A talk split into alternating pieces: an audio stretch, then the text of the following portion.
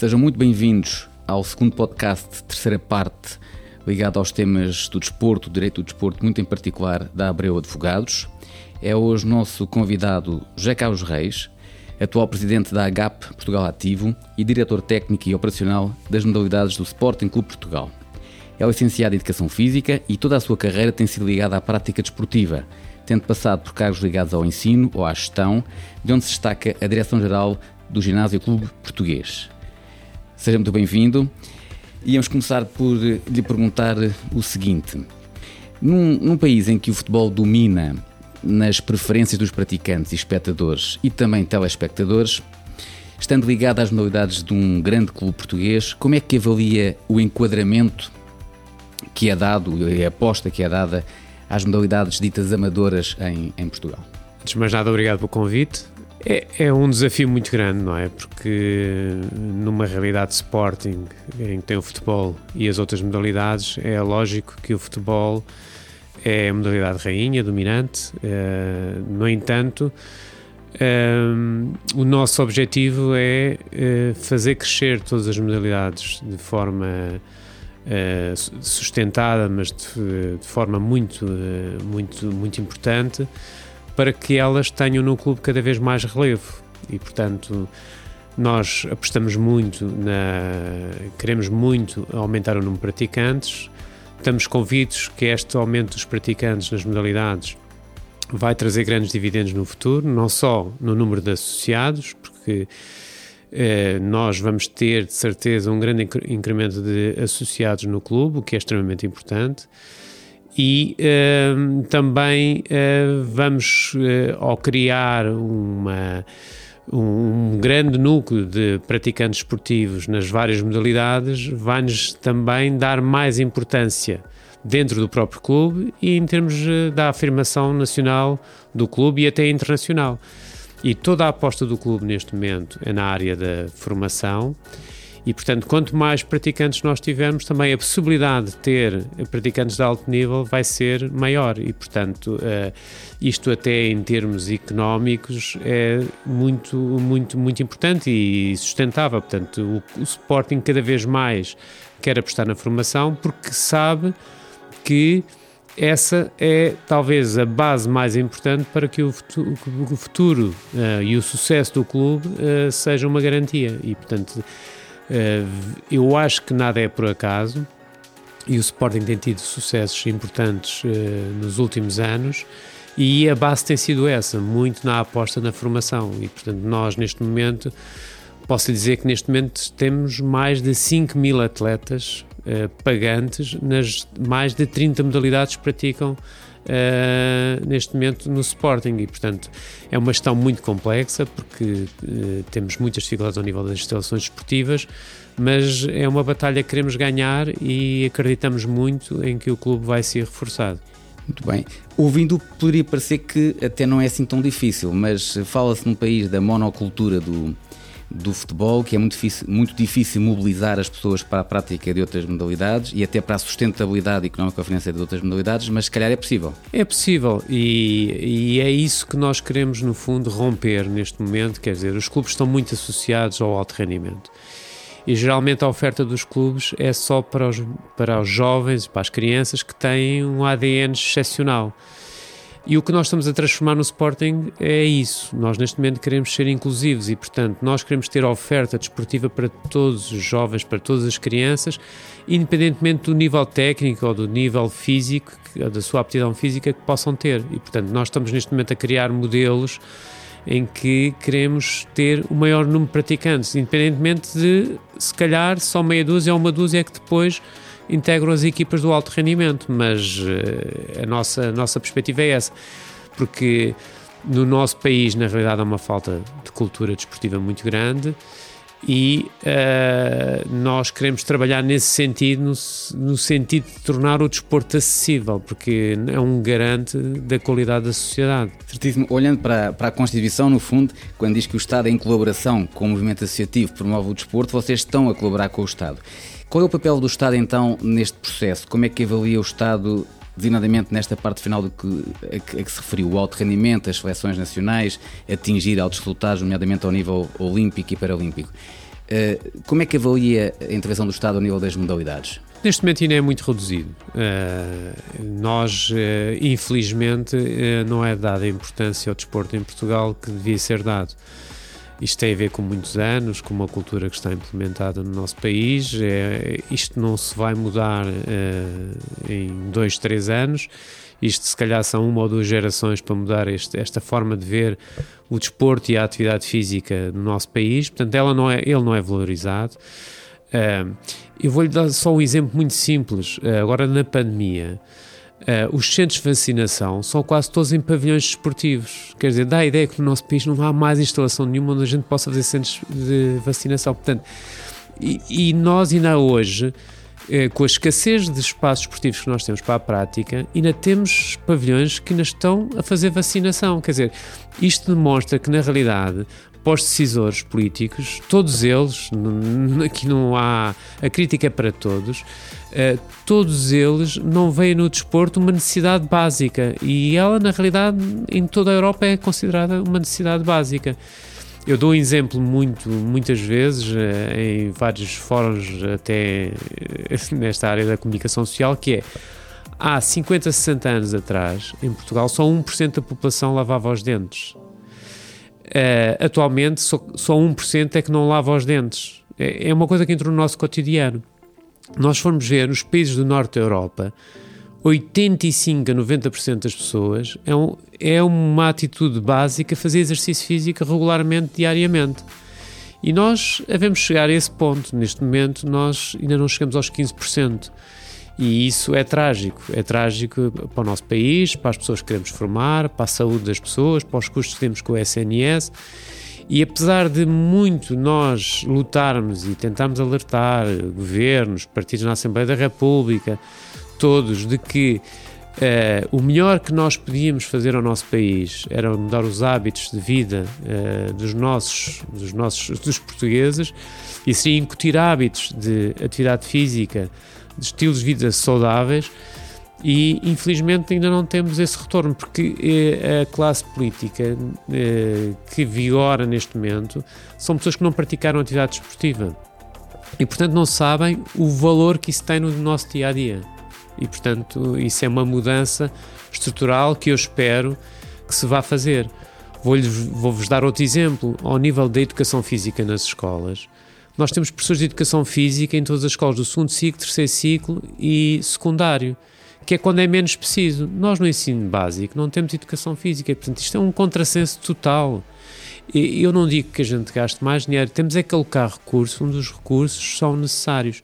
Porque nós até gastamos tanto dinheiro ou mais dinheiro que outros países que estão muito mais avançados que nós em termos desportivos. O que nós não temos aqui em Portugal é uma política assertiva uh, de financiamento daquilo que é essencial. E, portanto, uh, somos o único país da Europa, uh, estou a falar nesta Europa comunitária e até de outra Europa, em que a educação física não é uma disciplina base no primeiro ciclo. Isso não existe em mais lado nenhum. Eu quase que me atrevo do mundo, mas estou a exagerar, como é lógico. Mas na Europa não existe. E, portanto, então, porquê é que nós alocamos professores de educação física ao ensino secundário e não temos no primeiro ciclo? Isto é um contrassenso total. Não há qualquer base científica, qualquer base pedagógica, seja ela qual for, que sustente isto. Muito bem, já tocou em vários, já pôs o dedo na ferida em várias questões do desporto, eh, do, da educação física e porventura também do, do desporto oh, escolar. Deixa-me dizer só aqui mais uma Diga coisa que uma vez um determinado secretário de Estado de Desporto, e o Alexandre já foi, perguntou-me, Zé Carlos, se houvesse uma única medida que você pudesse fazer que alterava, que beneficiava o desporto, qual é que fazia? E eu disse: olha, a única medida que eu fazia não tem nada a ver com o desporto. Era reduzir a carga horária dos nossos miúdos nas escolas, que têm uma carga horária absurda. Não há nenhum país na Europa em que os miúdos estejam na escola das 8 da manhã às 5 da tarde e que não permite que depois haja desporto de qualidade nem artes, nem teatro, nem música, ninguém consegue fazer nada neste país porque é um absurdo as crianças. Portanto, há que reduzir a carga horária dos alunos nas escolas. Eles só podem ter aulas no período da manhã. Não quer dizer que as escolas fechem a hora do almoço. A seguir à hora do almoço, para, para aqueles que não têm atividades extracurriculares, seja de desporto, seja de música, seja de dança, esses têm que depois ter atividades extracurriculares na escola. Mas a atividade letiva obrigatória tinha que ser como em todos os países da Europa, é das 8 à 1 E é a melhor medida que podem fazer ao desporto em Portugal é esta. E tem Sem direito custos. a brincar, como diz o professor não Carlos tem Neto, custos, não? É? está a ver? E não tem custos. Exatamente. Do desporto para a atividade física, um domínio que também conhece muito bem na qualidade de, de presidente da Portugal Ativo, da H Portugal Ativo, um, e já que falou na pandemia, os ginásios, o mundo do fitness viveu durante a, pandemia um período muito complicado e está também agora a, a, sofrer as consequências disso mesmo. Como é que avalia, já é possível fazer um balanço do que foi o período pandémico e o pós-pandémico? Não terminou ainda a pandemia, bem, bem sabemos, mas tiveram um congresso há umas semanas, já têm um barómetro, o barómetro anual de fitness uh, publicado. Como é que avaliam o estado da arte neste momento dos ginásios e academias em Portugal? Bem, é muito difícil, é um, é um tema muito difícil porque nós. É, é, o fitness em Portugal estava a crescer de forma sustentada. Aliás, nós tínhamos um objetivo como associação de, no final de 2021, termos um milhão de portugueses a praticar exercício físico nos clubes. E estávamos a ter uma progressão bastante interessante, já íamos nos 700 mil, portanto estávamos com uma taxa de penetração próxima dos 7%, de qualquer forma muito abaixo da média europeia, a nossa vizinha Espanha tem quase 14%, portanto tem o dobro do que nós tínhamos no final, em abril de 2020, portanto, e estávamos a crescer muito bem e, e, acreditávamos que íamos conseguir chegar ao final de 2021 com um milhão de portugueses, ou seja, com uma taxa de penetração de 10%, que era perto da na média europeia.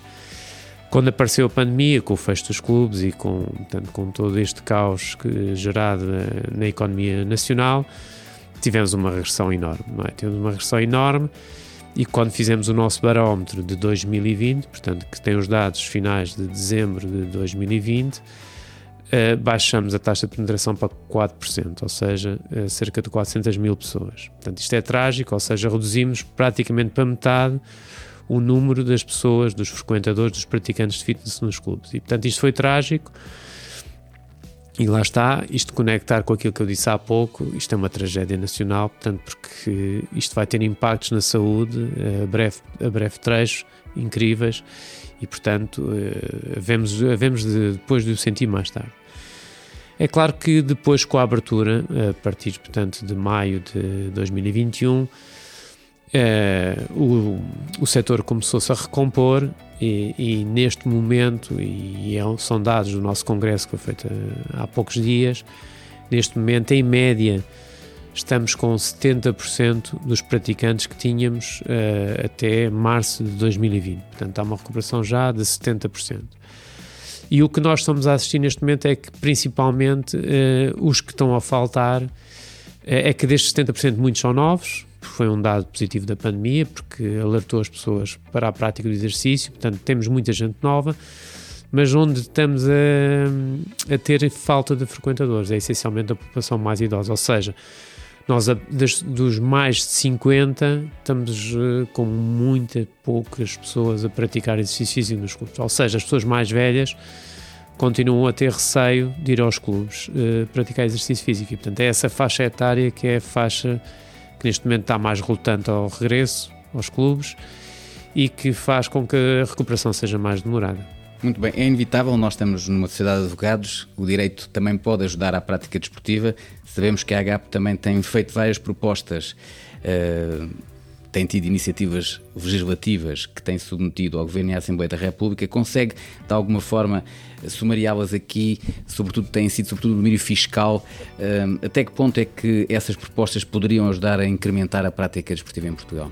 Pois, eh, nós temos eh, já desde 2018 temos só três medidas que queremos, e quereríamos muito mais, mas sempre, sentamos sempre nestas três é, e elas são, são fundamentais e são estruturais e é a tal mudança de visão da, da parte do país, do governo, dos partidos, da Assembleia, eh, da visão sobre, eh, sobre aquilo que é o exercício e, e o que é a atividade física, a necessidade dela de existir.